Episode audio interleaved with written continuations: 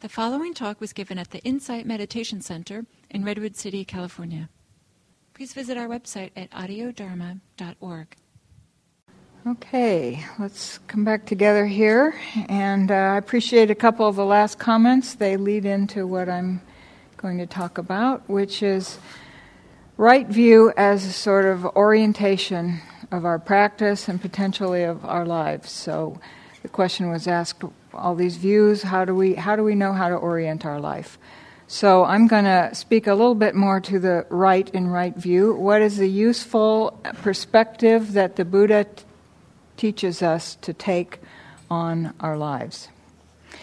What orients us you know it's sometimes called the noble eightfold path. So what is it that orients us to a noble purpose and direction for our lives? There's a little um, kind of one liner summar- where the Buddha summarizes his teachings as doing no evil, engaging in what's skillful, meaning wholesome or healthy, and purifying one's mind. This is the teaching of the Buddhas. Okay, so so we're probably on board with the first two of those as ideals, right? Doing no evil, engaging what is skillful and wholesome. The third we don't hear much about these days, purifying our minds. So, how do we do that? How do we need to train and purify our minds? And what, we've all been to school, we're all professional adults for the most part. How, how, are, how is it that our minds are untrained, right? How does a person of an untrained mind, in this sense, how do they orient their lives? So look into your own experience for a minute. What is it that sweeps us away over and over again from aspirations to avoid harming and engage in the wholesome? One of the teachings I like around this is called the Eight Worldly Winds. This back and forth between gain and loss, and praise and blame, high status, low status, pleasure and pain. For the most part, these winds are blowing over us all the time, and we're in reactivity to them. So, and there's this constant, not very examined pursuit of clinging to the pleasant end of those pairs and struggling with and trying to avoid the unpleasant end of those pairs.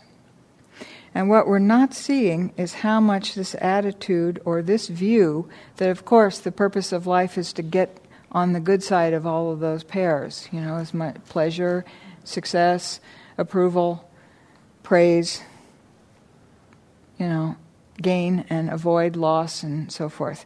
So, how much is that attitude contributing to our stress and dissatisfaction? So, the other very well known statement of what is the core of the Buddha's teachings is where he says, I teach one thing only suffering and the end of suffering. Right?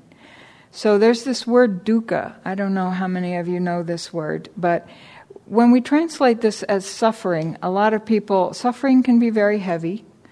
So it covers, this word dukkha covers the whole range from, you know, some of the most profoundly tragic experiences that can happen to people to just a kind of pervasive dissatisfaction like isn't there more? Life is kind of dull. You know what's what's going on here?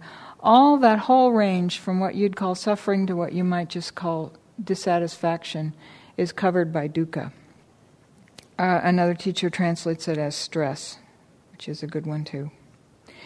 So this this other understanding of right view is it's grounded in orienting ourselves and navigating our lives by learning to discern when we're experiencing flavors of dukkha and and then learning to look into what's the underlying cause of this subjective experience and how we can reorient ourselves and our intentions and our attention toward more ease and freedom and inner peace with what's happening. So, whether you look at um, the essence of this project as a release from suffering or as a reliable and lasting source of peace and happiness, the beautiful thing about it is that what we discover as we practice is that there's this deep alignment between creating less suffering and stress and dissatisfaction internally for ourselves and then acting in a way that doesn't contribute to the suffering of others. So, Bruni and I were talking about dividing up this topic almost like the outbreath and the in breath in a way of thinking about it. Something about your views and your internal milieu gives rise to your actions. And then things from the world, like the eight worldly winds, sweep, o- sweep over you, come into you, and then somehow inside you they set up a reaction of some sort, which in turn, you know, influences what you put out, right? And so through our meditation practice and through the whole practice of this path, we're taking the time to look inwardly at what, what is our inner engine that's taking in input, reacting to it in a certain way, and putting out intentions and actions into the world. So, this understanding of right view that's coming from the point of view of learning to understand how we suffer from what's happening, because then that's what motivates us to act in ways that then trigger other people to suffer, and it becomes vicious circles. How can we begin to work with that? This point of view is often called the Four Noble Truths. So, um, this is truth in the sense of something that something that happens and that we need to acknowledge is going on. And I really like another way of teaching this, which is that, that it's four tasks. It's four things that we need to do that we can look at and practice with. And the first of these is to comprehend, to understand dukkha. What is meant by dukkha?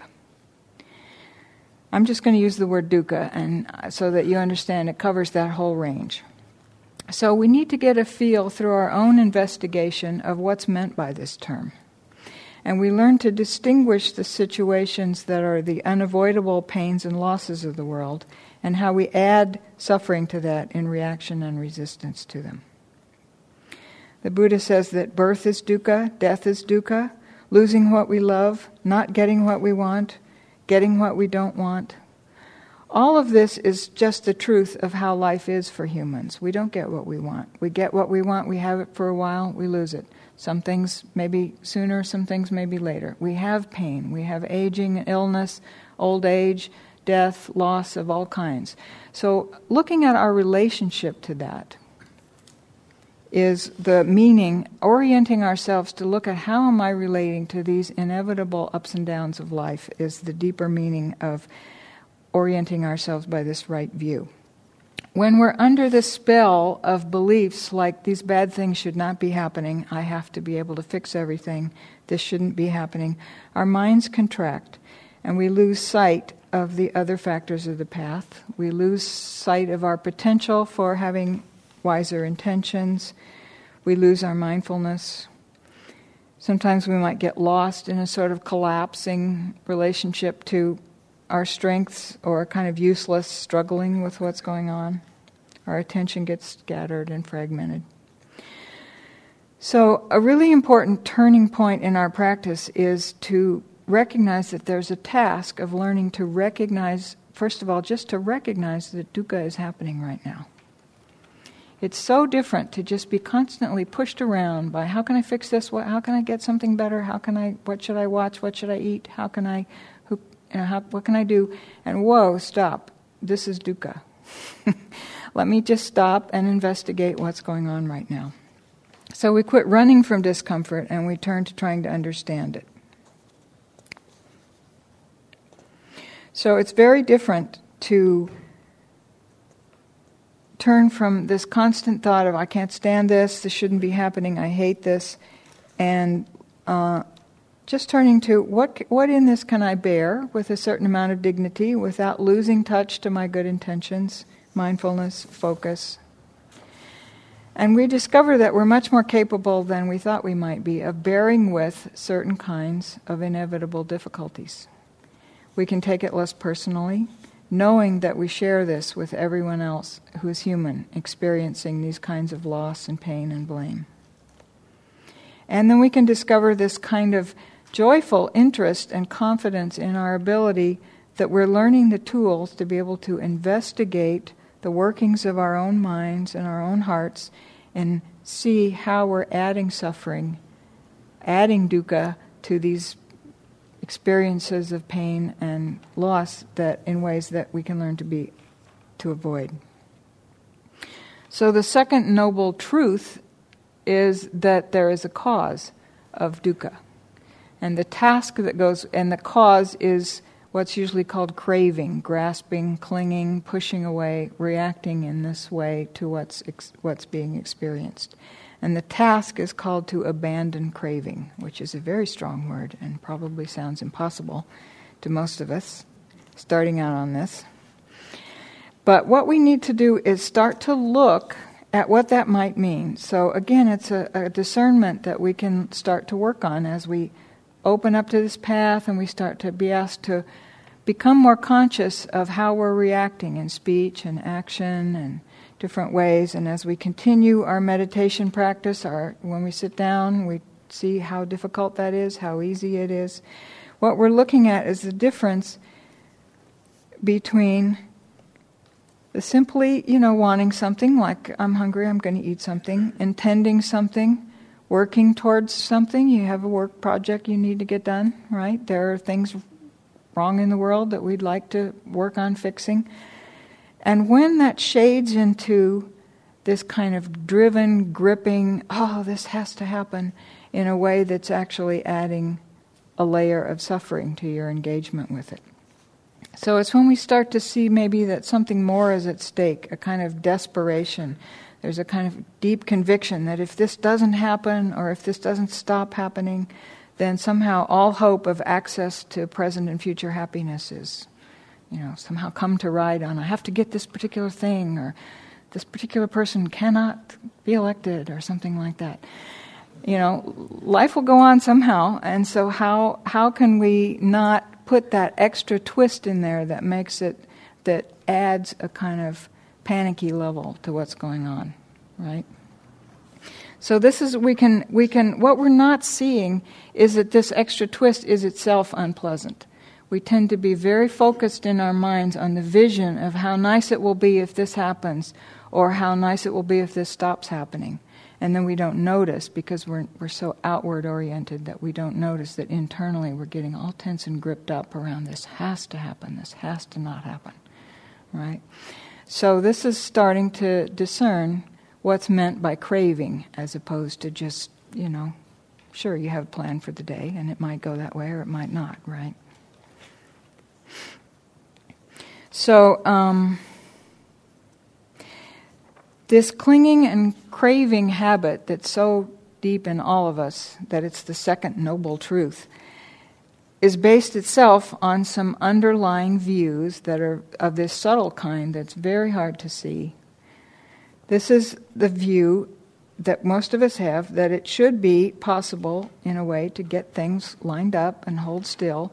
You know, that when we get something, then we have it in some way, and it's it's attributing a lot more stability and lasting potential for satisfaction to things and situations and people states of mind and body. If only i had that then everything. I'm sure we've all had these if only thoughts right? If only once i get that ah then everything's okay. Different job you know new boss whatever it is everything's okay.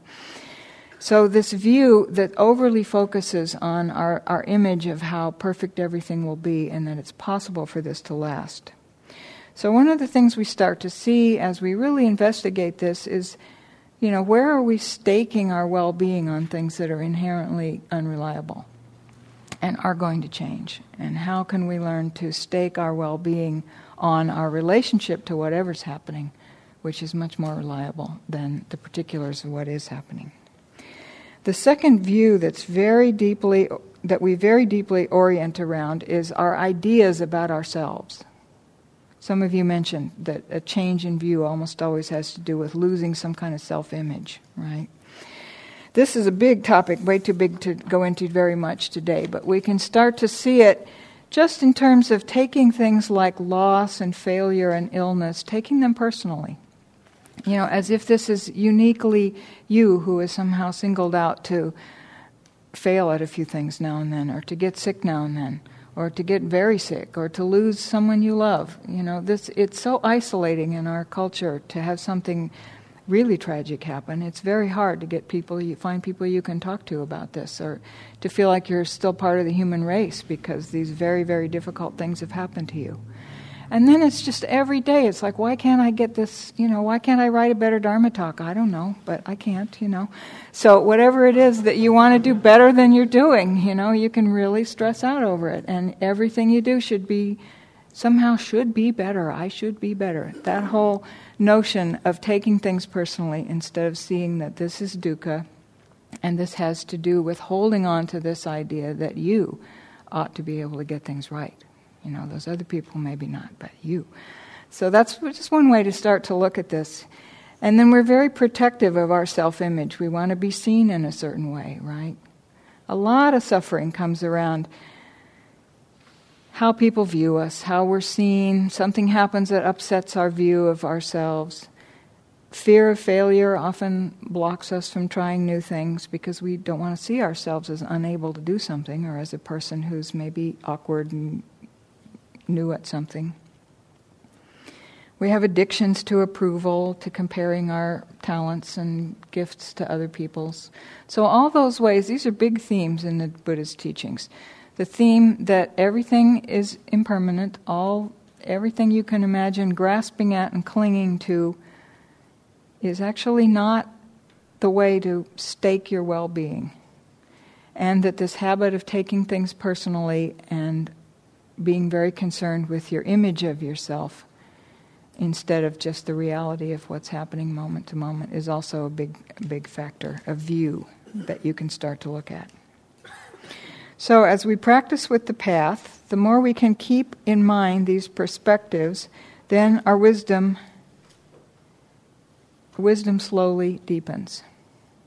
And this task of abandoning craving and clinging and grasping, that isn't really something you can do. You can't just set out to abandon it. You can set out to get wiser about what's going on, and you can set out to notice how much it hurts. You know, there's something in us, some life force that really wants us not to suffer. And it's like mistakenly going at it by trying to get more stuff and hang on to it. But once it sort of gets the scent of, oh, this very activity is suffering, something deep in us starts to learn and starts to let go. So you don't have to do that, that letting go. You know, you can try, it's a good practice, but don't be frustrated if it's not so easy. You just keep putting your effort into seeing how the clinging is actually adding suffering and noticing those moments when letting go actually feels good and just trust that something in you is learning and will, will be less tenacious in hanging on as you go along. So, in our practice of the path and in our meditation practice, we're doing three things here. We are cultivating through meditation this ease and peace that comes from within and then that, that, that doesn't have this craving edge to it, that has a letting go and relaxing into ease and peace edge to it. And that is a good learning because it's very hard to give up, you know, ice cream if you don't have any other way to soothe yourself. You know, but it, as you learn through meditative skills ways to soothe yourself physically, emotionally, mentally, then it's much easier to let go of these things that are kind of more addictive in a harmful way. And also, there are pleasures that you'll learn as we go through this path, just in a moment of generosity and kindness, you know, noticing the inherent release and pleasure in being kind to someone. You know, these are these are not addictive types of pleasure, and they're not. They're, it's something that you can give endlessly. You can, you know, you can always do that. So we're cultivating an alternative kind of of uh, pleasure and we're getting interested in learning to examine and kind of take apart and analyze the processes of body and mind. So we're really learning to catch, and this is part of why we meditate, because we need to still and quiet the mind so that we can see a little more clearly what's going on. I often, by the end of the day, I know I've acted unskillfully, hurt, you know, said things I'm sorry I said, done things I should, eaten things I didn't mean to eat, and all kinds of stuff throughout the day. And then I can stop and look at the end of the day. Okay, I was pretty rattled. No wonder I couldn't be mindful there. There were six things going on at once, and I was still upset about something somebody said this morning, right? And so when we sit, we kind of, okay, let all that kind of process out and see it and see where we were reacting, see where we're still holding something that happened earlier in the day. And in that way, very gradually, our minds begin to settle and we have more clarity about what moves actually add this little, right where that, you catch it in the act of where simply having a thought about, oh, it might be nice to do that, turns into, ah, I have to do that. You know, you can see that happening, and then your mind sees that unpleasantness in the added craving or the added struggling, and, it, and then in that way it learns to let go. So, the third noble truth is um, to realize the third noble truth is that there is an end to suffering, which this particular kind of dukkha, which is to realize uh, this freedom by ending craving. So when we catch small, it's the other side of the coin. You're catching yourself starting to crave and grasp and cling and seeing how unpleasant that is. And then you're catching yourself as you gradually learn to let go more, not do that and see, oh, that's pleasant. And you just keep kind of holding the mind like a, you know, the puppy that you're training. Oh, look, this hurts. Oh, look, that doesn't. Over and over and over again, and slowly it begins to let go. So you might find yourself sometime you know, you could say something mean back to somebody who said something hurtful to you, but you don't for some reason. You, you just feel that, okay, I've, I've got the presence of mind in the moment not to say that. And then you can notice how relieving that is later. There's no mess to clean up. There's no escalating argument. You know, it's it, there's a good, clean feeling to not having done that, and you can appreciate that. You know, you might see a spider in the bathtub that you might usually just squash, and for once you don't. You have the clarity of mind to see it there, you know, pick it up and take it out, and a little moment of tenderness, and you can appreciate that. And just little moments like this of seeing what's freedom from suffering and what's uh, what's not.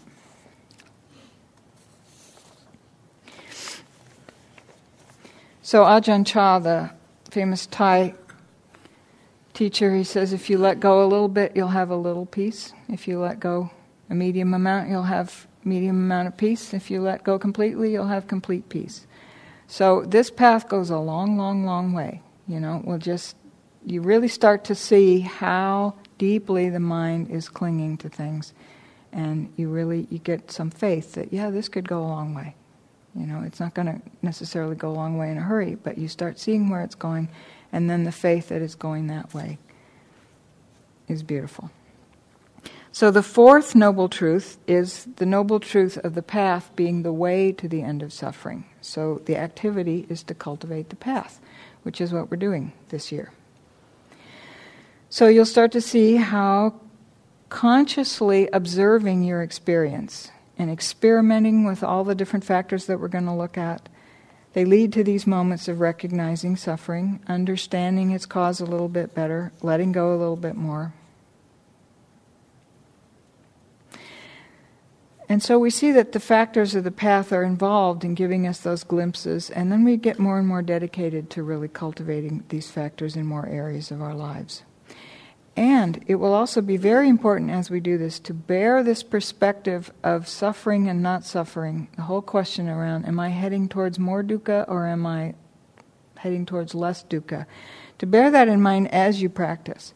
Because it's quite a shock to, for the first time, maybe start looking at, you know, everything you believe or everything you say or what are your actions. It can very easily turn into self judgment or frustration or how come I'm, gee, I didn't realize I did so much of that. So just look at how, always look at how you're relating to this. Are you adding more suffering? You know, don't let your practice become a source of more suffering by judging yourself for how fast it's going. So we'll look at that. So I'm over time here. it seems like the worldly winds are blowing in a pretty crazy way these days. Um, and so I think it's just a really beautiful thing to have a path to have a practice that trains you. We're setting down deep roots in ethics and deep roots in clarity in our minds, and deep roots in good intentions, and deep roots in finding a kind of peace, an inner peace that's really independent of how the world is blowing one way or another. So hopefully these these roots of these path factors will keep us steady and free us to engage in the world as a force for good. So, that is a view of right view, of the right in right view, you could say, and how, how we start to orient and look at staying on the path of less suffering, less dukkha, and more satisfaction, more peace of mind, and therefore more freedom to what we put out being a force for good for others. Thank you. So, we have another breakout session. So, why don't you get in as much as possible different groups of four? It's nice to have 50 fellow path travelers here and get to know them. You know, this is a lot of people all engaged in a beautiful thing, which is just so heartening in this time, as it always is. So, meet some more people, and we have another question for you. Reflect on it before uh, the person with the longest hair. okay, so the question that you can have 30 seconds to just be silent and with yourself with is how do you experience being driven by the worldly winds? Have you ever stood up to or outlasted a desire or anxiety and noticed it pass? just give yourself some time to reflect on that before the person with the longest hair begins. I'll ring the bell in between, and again, it's three minutes of sharing per person. And the sharing will be a monologue, and then, the ne- then we'll pause for a breath, and then the next person will share in a monologue. Um, it was a, a compound question, wasn't it? How do you experience being driven by the worldly winds? Have you ever stood up to or outlasted a desire or anxiety and noticed it pass? Noticed it arise and pass. Okay? Just to say, the winds are those lists of gain and loss and pain and pleasure and blame and praise. The, the winds are those pairs of gain and loss, pain and pleasure, praise and blame, you know, conventionally good stuff happening, bad stuff happening.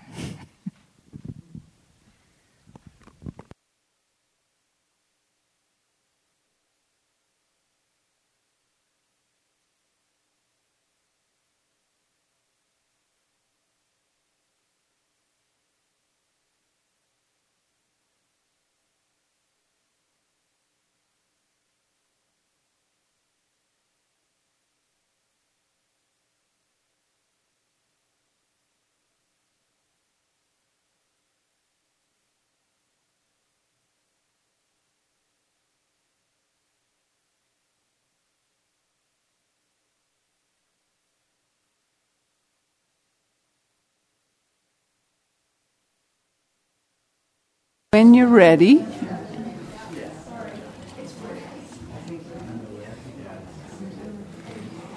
if you can come back to the big circle.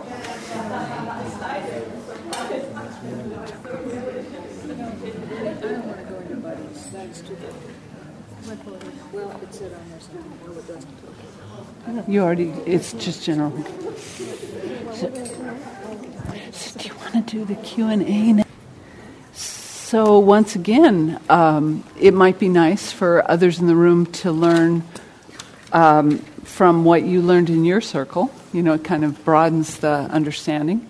So, uh, maybe you could share a little bit about what you learned by being in your circle and discussing this topic. And we'll pass the mic again for the people who are listening by recorded. Yeah. Oh, thank you. Hi, I'm Lindsay. Um, we all had a really different interpretation of the question, which or our personal response to the question, which I thought was really interesting to see different perspectives or different views of the question of like views and stuff. And I thought it was interesting to like reflect on what they said and see how that I felt about it and how I could change not change my answer, but have a, another response. It was, it was interesting.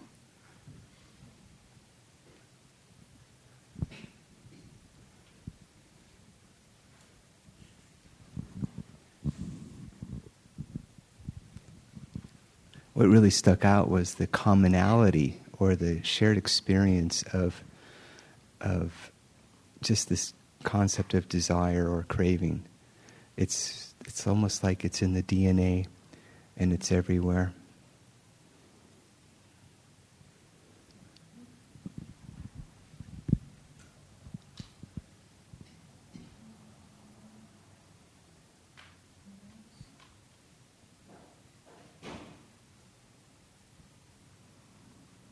Lot of wisdom in this group. You can just, you know, tell your story again. Be nice to have people hear it.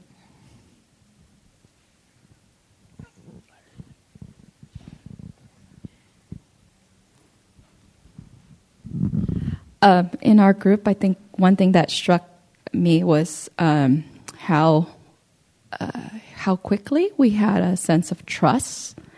I think there's something of sort of having this container, this space for us to uh, share our experience, and then I think in sharing each of our experience, I think I can speak for myself. I saw elements. There's sort of that common element of humanity like here this is what it means to be human in the situation at that moment and we can all kind of there was a thread uh, of that that um, ties everything.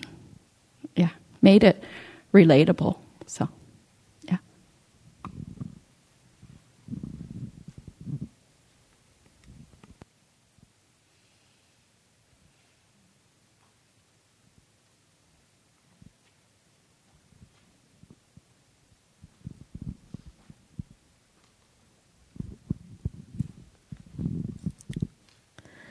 You know, I feel there is a, a lot of wisdom in, in the room and in the group there was. Um, I thought it would be interesting, if I may just say something that came to my mind, to discuss a moment when we were actually, you know, caught by the wind, but did not react skillfully, like the reverse, I think would be a very interesting exercise.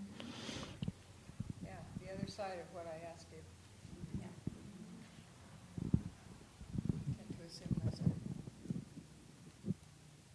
Tend to assume those are a dime a dozen. maybe the others, maybe the others are a little more rare, but I don't know. But it is, it is just seeing, seeing the difference, right?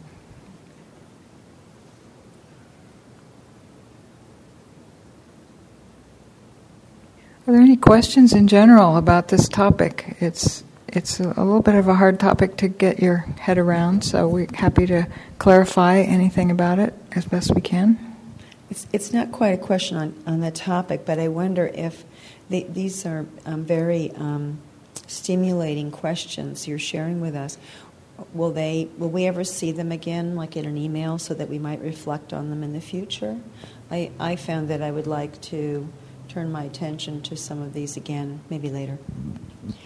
Well, there are a lot of uh, stimulating reflections coming out over the next four weeks on the subject. So I I, uh, I don't know that they're worded exactly like this, but the gist of them is awfully similar. So I think you'll get a chance to revisit. Um, these sessions are recorded, so you could listen to them again. Yeah. I have a question behind. Um, I guess the the right view.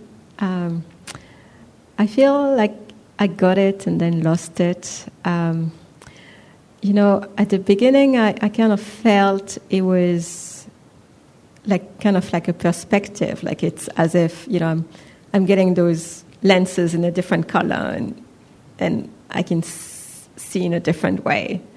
Uh, but then when we got to the Four Noble Truths, I got confused of how that relates. Can can you? Yeah, I, I feel like I, I wasn't terribly clear on that also. I really like what you said about the perspective.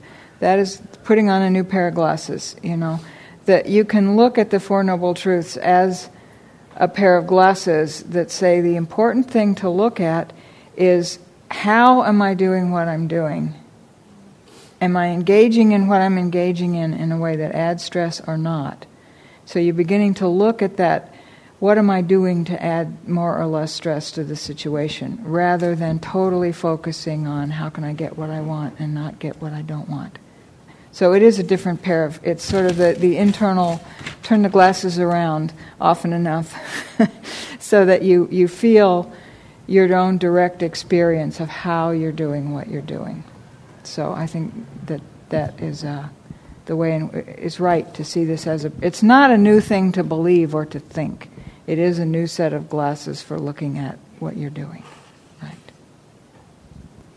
You mentioned that these sessions will be recorded. Will Yes. you all send the link to how to get to them? Because I know how to get to Gil's, but I'm wondering it would be nice to have a link. to Yeah, how I to think we might. Yes, uh huh. I will send it again. I think I sent it, but I will send it again.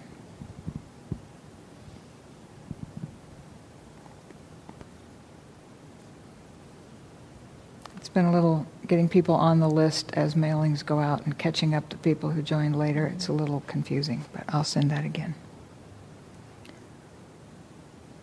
Yeah. Any other questions about? Uh, When is the first stimulating email coming? Today or tomorrow? and the, the emails are the same as the material that's online. We just broke it out into weekly reminders so that you didn't have to, something to remind you, you know, all the material's on that one website, but you, it's more interesting maybe to get it every week than to.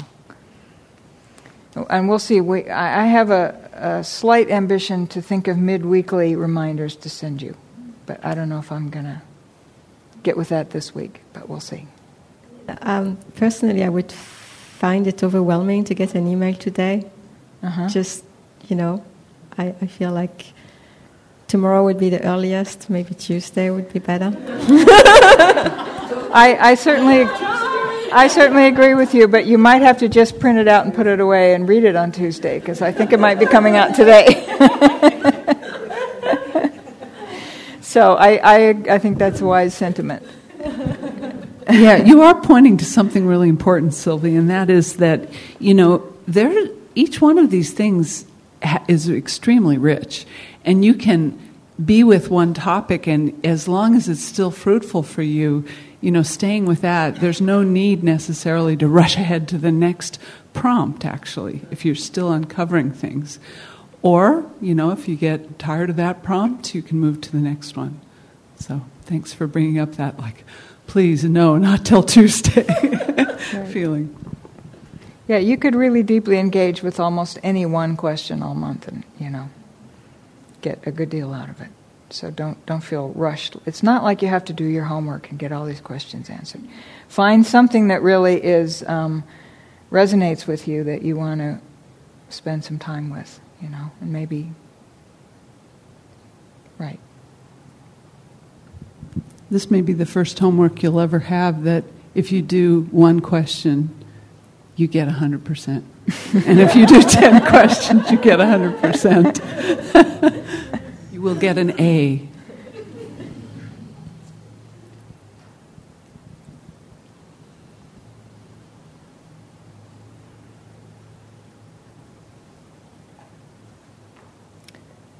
All right. Anything else? We can sit again for a few minutes and let the energy calm down here.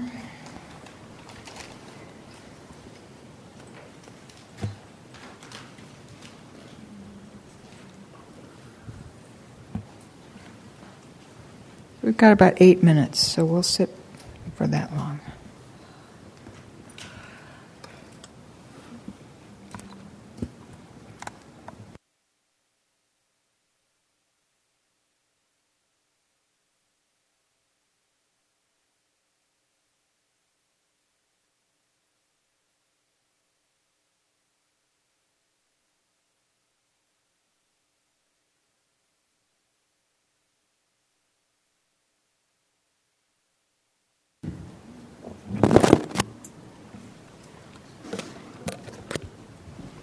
Thank you all. Thank you.